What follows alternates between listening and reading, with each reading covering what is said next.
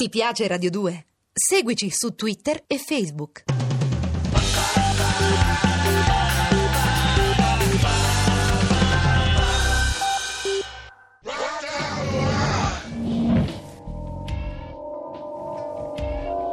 Dylan Dog di Armando Traverso dal personaggio ideato e creato da Tiziano Sclavi.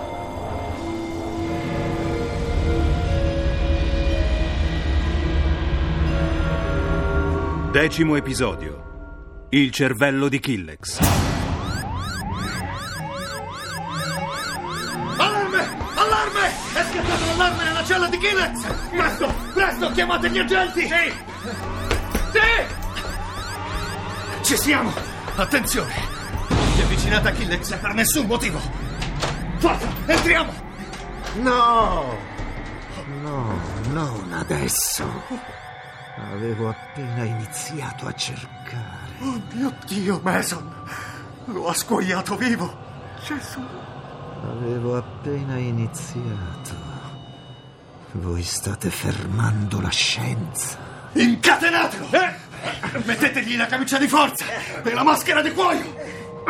Peccato. Killex, voi siete un mostro. Credo che a questo punto l'unica cosa da fare sia intervenire chirurgicamente. Verrete lobotomizzato. Siete in grado di capire quello che vi ho detto. Perfettamente. Sono a vostra totale disposizione. Bene, potete suturare. Bob! Bob! Ma che diavolo ti sei messo in testa? Non urlare, potrebbero sentirti. Bob! Quello che hai fatto è illegale, non eravamo pronti. Rischiamo di essere radiati o anche di più. Il carcere? Paura di andare in prigione, Jonathan? Tu hai fatto un trapianto di cervello senza nessuna autorizzazione. Diciamo di una parte di cervello. Se la paziente a cui abbiamo fatto l'innesto vivrà, allora sì, potremo fare un secondo totale trapianto del cervello. Coraggio, Jonathan, diventeremo famosi in tutto il mondo. Sei pazzo, Bob. Solo questo ti interessa. La fama, la gloria. Della salute dei malati non te ne frega un accidente. No, al contrario. La vita di uno per la salute dei molti. Sono le vittime della scienza. E se qualcuno dell'equipe parlasse? Negherei tutto, mio caro. E comunque tra quelli nessuno avrebbe il coraggio di farlo. Non troverebbero più un posto nemmeno come lavacessi. Ma perché non hai aspettato, Bob? Sono mesi che sperimentiamo questa operazione sulle scimmie ed è sempre andato tutto bene, Jonathan. Oggi si è presentata l'occasione giusta.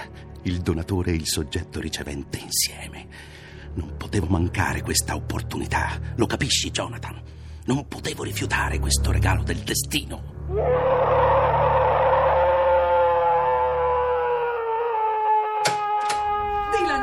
Joy, Lobotomizzato! L'hanno lobotomizzato! lo so. Dovevano dargli modo di continuare le sue ricerche. L'ha fatto Joy, scuoiando un agente di custodia. Non ti ci mettere anche tu adesso. Da quando l'hai difeso al processo, Killex per te è diventato un'ossessione. Non è altro che un pazzo maniaco. E anche un grandissimo scienziato. Che va in giro a scuoiare viva la gente, per favore, Joy.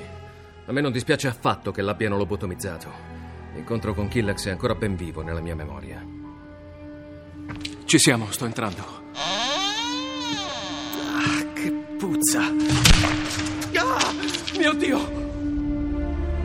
Era soltanto il cadavere della sua ultima vittima. Non aveva più un solo brandello di carne. Il suo corpo era malamente rimesso a posto, come se le mani di Killex l'avessero rovistato da capo a piedi e poi l'avessero frettolosamente ricomposto.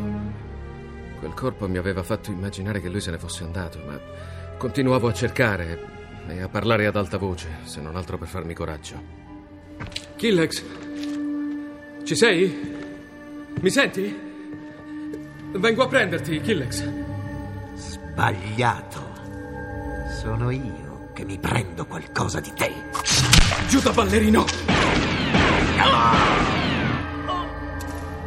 Tre colpi, tutti e tre andati a segno, tre pallottole in corpo e una nel cuore. Eppure era lì, in piedi, davanti a me. Stringeva ancora l'ascia tra le mani. Pensavo che sarei morto, che mi avrebbe assestato l'ultimo colpo in fronte. E invece con le ultime forze mi aveva parlato. Non mi chiedi. Non mi chiedi nemmeno che cosa sto cercando. Non vuoi sapere la ragione di quello che ai tuoi occhi appare solo come orrore? Che cosa stai cercando, Killex? No, non mi interessa. A me importa solo mettere fine agli orrendi crimini che hai compiuto. Per te è finita, Killex. Io cercavo te. Non ti ho trovato, l'unico bastardo. Dylan! Santo cielo! Se non ti portiamo di corsa in ospedale, morirai dissanguato! Il dottor Killex si è divertito a giocare con l'ascia, ma non è riuscito a finire il suo lavoro. Dylan Dog, guardami. Guardami bene e ricordati tutto, perché mi rivedrai presto. Molto presto. Quella è stata l'unica volta in vita mia in cui mi è dispiaciuto non poter uccidere un uomo. Anche se. Anche se un uomo che vive a Londra non può essere sepolto ad Edimburgo. E sapete perché? Ma è ovvio, se vive non può essere sepolto. Grucio, Stavi dicendo anche se... anche se il processo mi ha dato l'opportunità di conoscerti, l'avvocato più carino che abbia mai incontrato in vita mia. Ricordo benissimo il tuo esordio in aula. Silenzio! La parola alla difesa. Avvocato Joy Freeman. Per prima cosa voglio protestare per le condizioni in cui l'imputato, il dottor Killex, è stato trascinato in aula. Questo è un tribunale di una società civile, non è la sala torture dell'Inquisizione. Chiedo che al mio assistito venga tolta la camicia di forza e quell'orribile maschera di cuoio che lo degrada al rango di bestia feroce. Vorrei ricordarvi che pur essendosi macchiato di efferati crimini, il dottor Killex è pur sempre un uomo e... No! Mi ha morso! Mi ha morso il braccio! No! Beh, come inizio non è stato il massimo. Killex ha cominciato subito a provocare e a sfidarmi. Io lo difendevo, volevo riabilitarlo agli occhi della corte e del giudice e lui mordeva il braccio della gente come un cane rabbioso. Oh, questo è niente, se confrontato con quello che raccontava un prete durante una lezione di catechismo.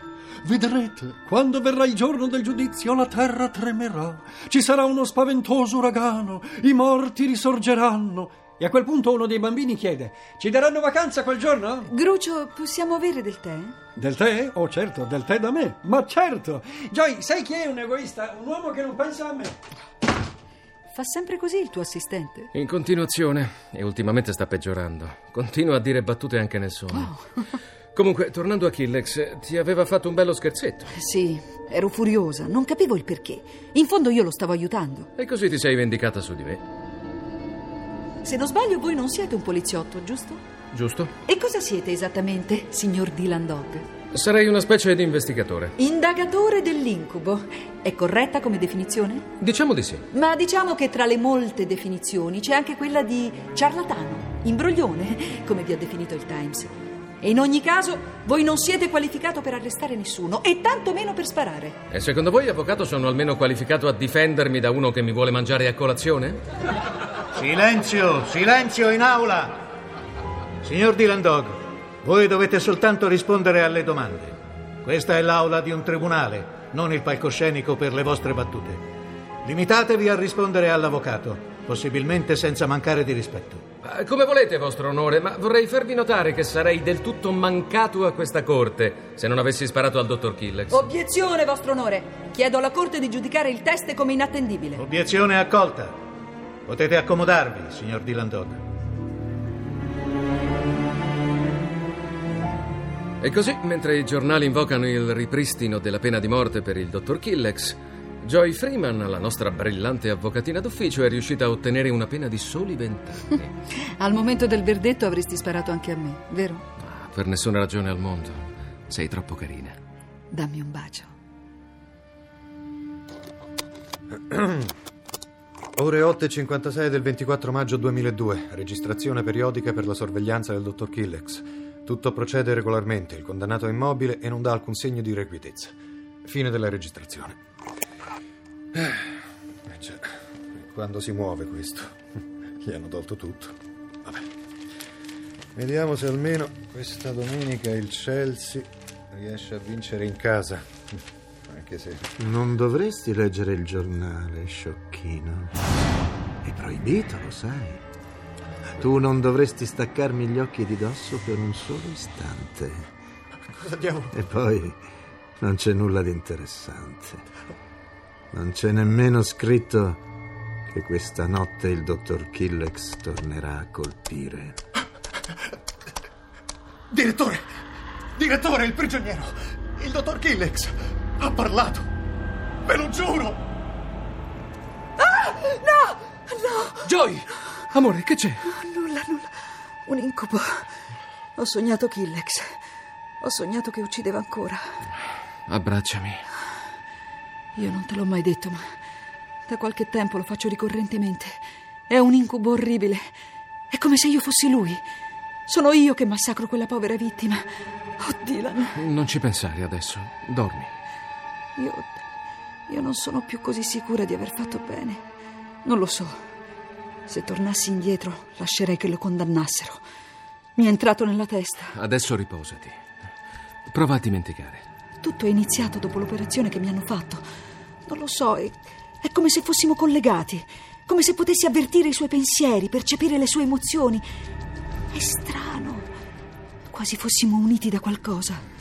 È solo un'esperienza molto forte e importante. No, no, Dylan, c'è qualcosa di più. Devo vederlo. Cosa? Sì, devo vedere Killex al più presto e parlargli. Voglio andare sino in fondo a questa storia. Che diavolo sei tu? No, no, no, Non preoccuparti, non morirai. Non subito, perlomeno. Prima dovrai rendere omaggio alla scienza, un tuo personale contributo per la gloria eterna.